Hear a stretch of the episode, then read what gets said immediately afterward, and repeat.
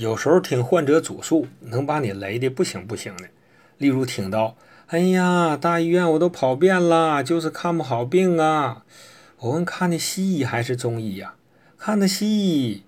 那诊断是什么呢？他们说我是气血不足。现在西医怎么用上中医名词了呢？就算是中医，这样诊断也有错啊。学正名医唐宗海说过：“夜医不知脏腑，则病源莫辨，用药无方。”也就是中医诊断必须落在脏腑的名上，因每个脏腑都有气血阴阳。你诊断人家气血不足，和跟他们说你是一个病人没什么区别呀。